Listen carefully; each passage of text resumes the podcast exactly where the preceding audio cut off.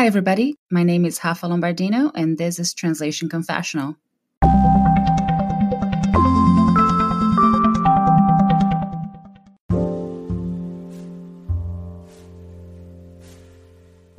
Focus on the important stuff. XTRF takes care of the paperwork so you can take back control of your schedule. Our fully automated workflows and vendor billing takes all the stress out of those urgent requests. And if that wasn't enough, your clients can securely monitor the progress of their projects themselves. That means fewer emails for you to deal with. Did we mention our platform is fully customizable too? XTRF's team of experts can handle anything from CAT tool to accounting system integration. We could go on, but the benefits are endless. So if your company is in need of a productivity boost or your project managers can barely keep their heads above water, then let's talk. XTRF has the solution you need. XTRF, translation made simple. Visit our website, xtrf.eu. Let's talk about your business.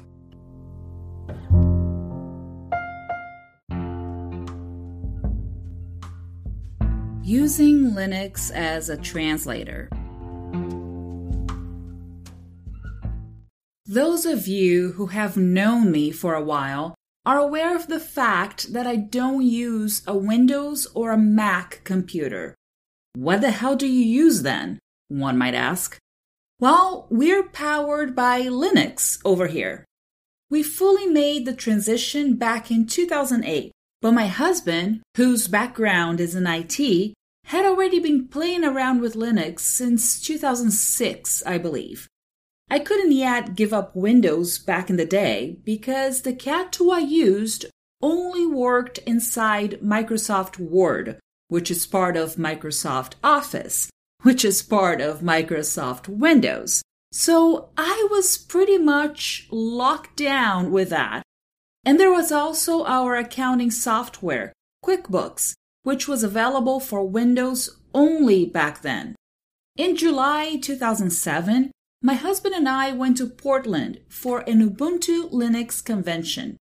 I mostly went sightseeing after getting a couple of projects out of the way while working from the hotel, but got to join him for lunch and dinner a couple of times during the event. I have to say, it was pretty funny to walk into the convention center and see a bunch of grown men having a field day like little kids at a toy store it kind of had the same vibe of an entertainment convention like San Diego Comic Con, you know, minus the famous celebrities. Well, we did get to shake hands and talk briefly with Mark Shuttleworth, the CEO of Canonical, the company behind Ubuntu. And when I say grown man acting like kids at a toy store, it's not hyperbole they had kind of an indoor amusement park set up, and my husband got to go head to head with Shuttleworth in a game of Velcro fly wall. It consists of wearing a Velcro vest and jumping against, uh, you guessed it, a Velcro wall, like one of those inflatable jumpy houses that kids play in at birthday parties. You basically run from one end to the other and jump against the wall to see if you stick, like a fly against a sticky fly trap. Whoever gets higher on the wall wins. After that, I got to film a fellow Brazilian who worked for the now defunct Sun Microsystems while he interviewed Shuttleworth. And the guy seemed pretty nervous, like interviewing his idol. This episode is brought to you by Shopify. Forget the frustration of picking commerce platforms when you switch your business to Shopify, the global commerce platform that supercharges your selling wherever you sell. With Shopify, you'll harness the same intuitive features, trusted apps, and powerful analytics used by the world's leading brands. Sign up today for your $1 per month trial period at shopify.com slash tech, all lowercase. That's shopify.com slash tech. But going back to Ubuntu and Linux, I only started using it after I was able to transition to the CAT tool I use today. Swordfish, as I mentioned a few times at Translation Confessional already. Because Swordfish is a cross platform program, you can use it in Windows, Mac, or Linux. So you're not locked down to one operating system. Back in the late aughts, I still had to run a virtual Windows machine to update information on QuickBooks and use Microsoft Office for that one last look on a translated document in Word or slides in PowerPoint. But I've been doing everything else on Linux since then. I check my emails and use social media.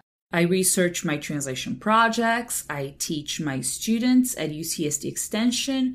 I create content about translation.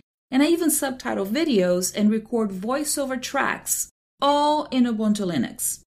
I haven't had to worry about getting the blue screen of death whenever something goes wrong with Windows, or if Microsoft decides to push an update in the middle of my workday.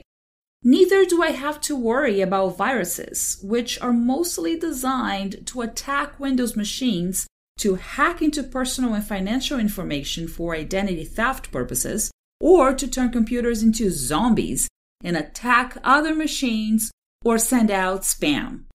Actually, before I forget, check out season 1, episode 46 Scammy Scamming Scammers to hear more about that one time that my husband turned the table on a scammer who called us pretending to be from Microsoft support desk. Anyway, fast forward 13 years later, and I only have to use a virtual Windows machine to open Word documents and PowerPoint slides because no matter how functional other options are, including Pages for Mac or LibreOffice for Linux, Microsoft Office has so much happening behind the scenes that things always shift and move around if you open a DocX or a PPTX in another program, or vice versa. So, after I'm done translating a document or a slide presentation, I still open them in my virtual Windows machine to check if everything looks good visually. There are other tools that I use for work on Linux though, which are perfect for translators who want to break free from the corporate computer world. I'll tell you all about them right after this. When you need mealtime inspiration, it's worth shopping Kroger, where you'll find over 30,000 mouthwatering choices that excite your inner foodie. And no matter what tasty choice you make, you'll enjoy our everyday low prices, plus extra ways to save, like digital coupons worth over $600 each week. You can also save up to $1 off per gallon at the pump with fuel points. More savings and more inspiring flavors make shopping Kroger worth it every time. Kroger, fresh for everyone. Fuel restrictions apply.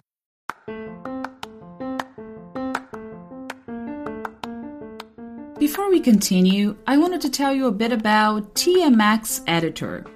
It was created by Max Programs, the same company behind Swordfish, which you probably already know is my CAT tool of choice since 2008.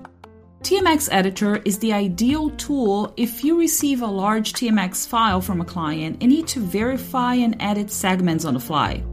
Since I collaborate with colleagues working with different target languages, I think the most practical thing about TMX Editor is the fact that I can open a bilingual TMX file and add a new target language to it. In other words, we can have a multilingual TMX file set up in TMX Editor and see all our working languages in a single work environment. It's ideal when clients send us material in English and request translations into both Brazilian and European Portuguese.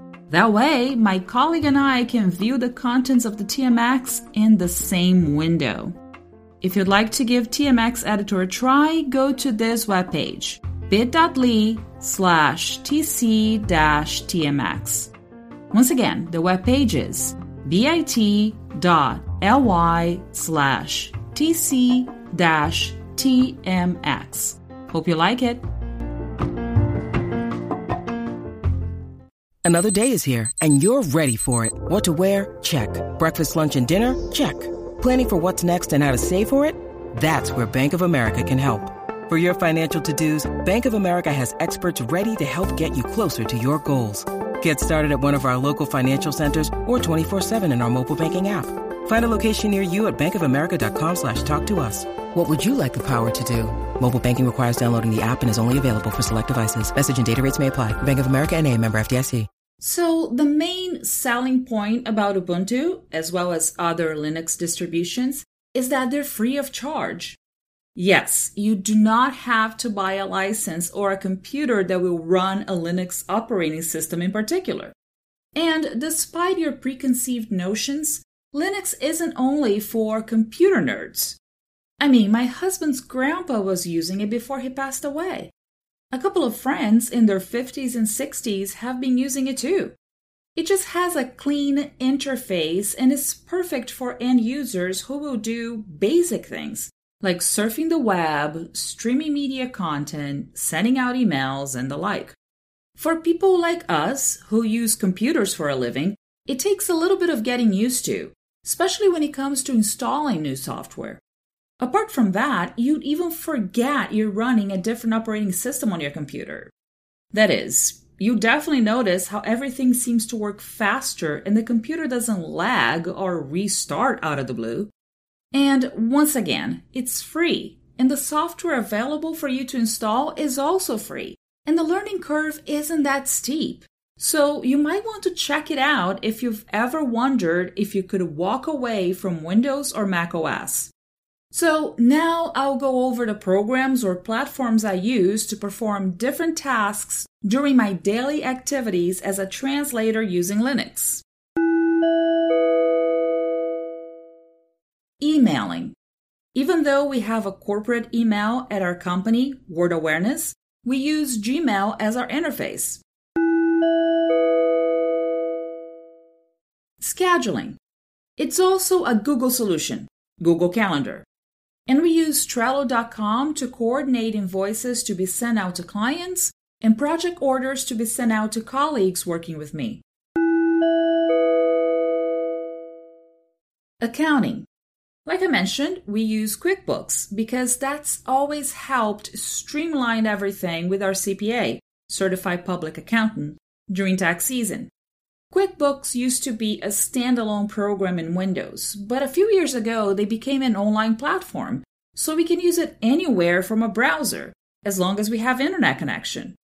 It's great for when we're traveling and I get a small project and can invoice clients right away because I don't need to wait until I'm back at my computer desk. It's a web based accounting solution, so I can access it from any computer. Translating. Once again, Swordfish was a lifesaver back in 2008, and I'm still using it to this day for 80% of the projects I work on using a CAT tool. The other 20% comes from clients who have set up an account for me on online CAT tools. I actually talked about the subject last episode, so check it out if you haven't already. File creation.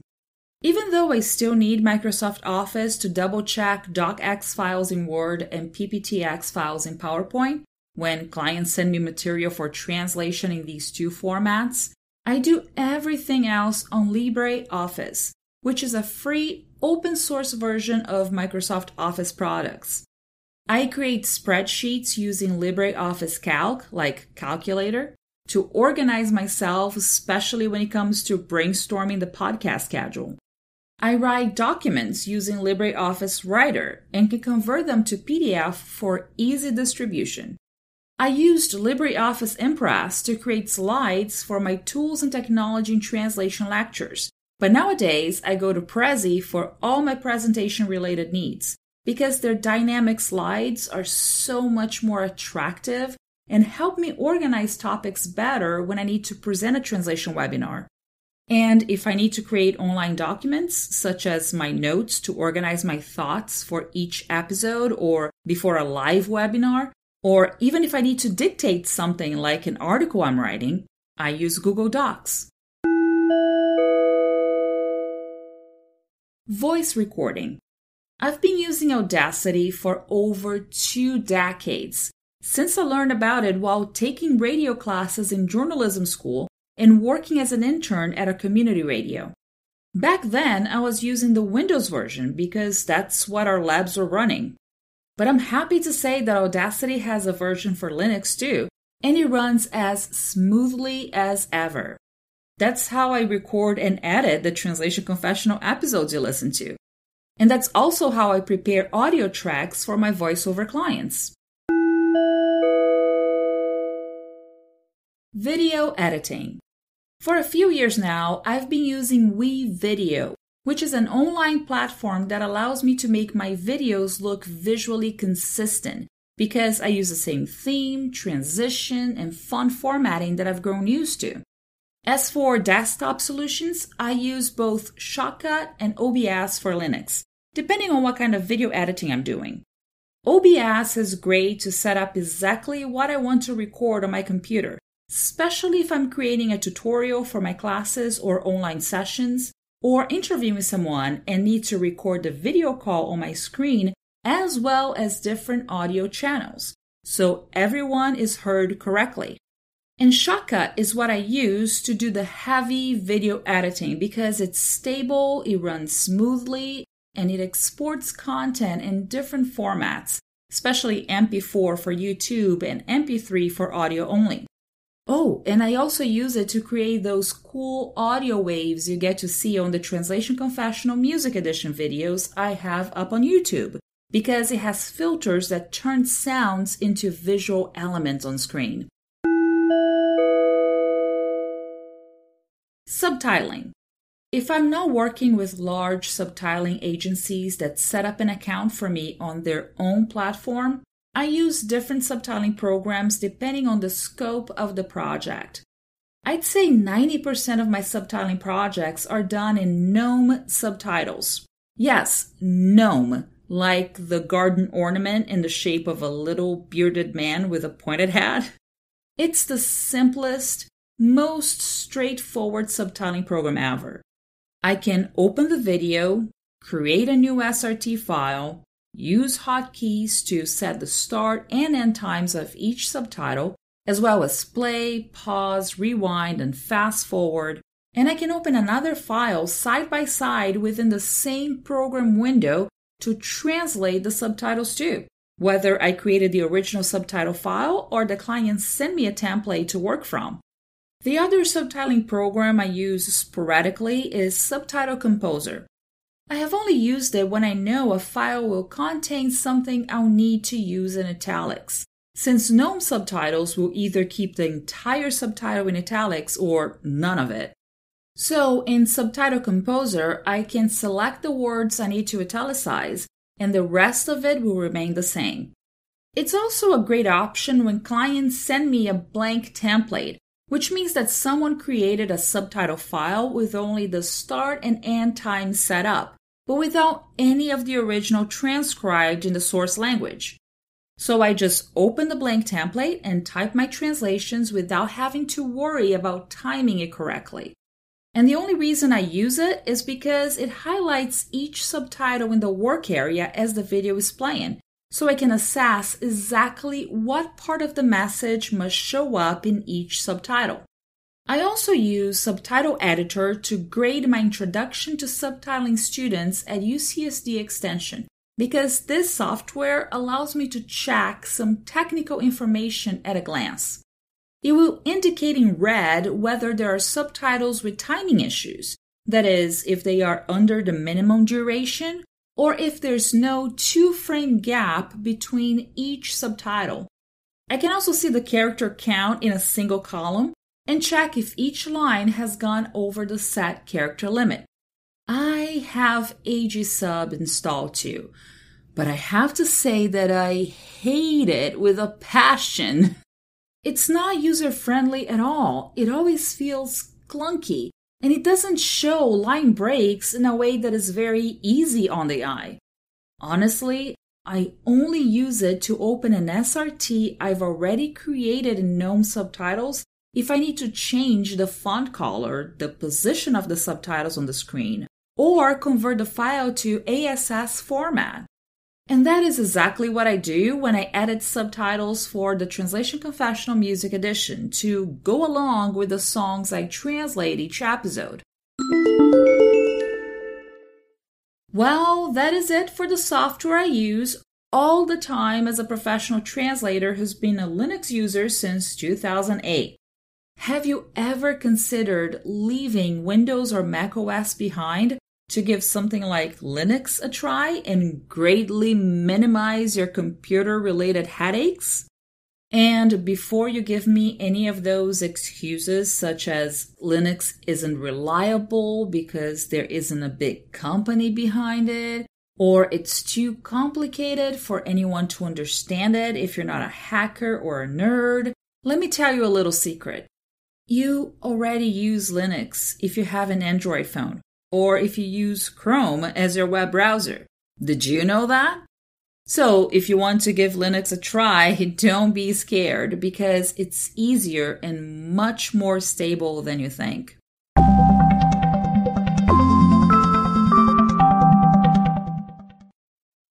Send me an email at rlombardino at wordawareness.com or leave a voice message on my anchor page. If I get enough feedback and voice messages, I can go back to the subject and post a special podcast episode with everyone's opinion on this very same theme. By the way, my anchor page is anchor.fm slash translation dash confessional. I look forward to hearing from you. Stay tuned for weekly episodes and subscribe to Translation Confessional through your favorite podcast app.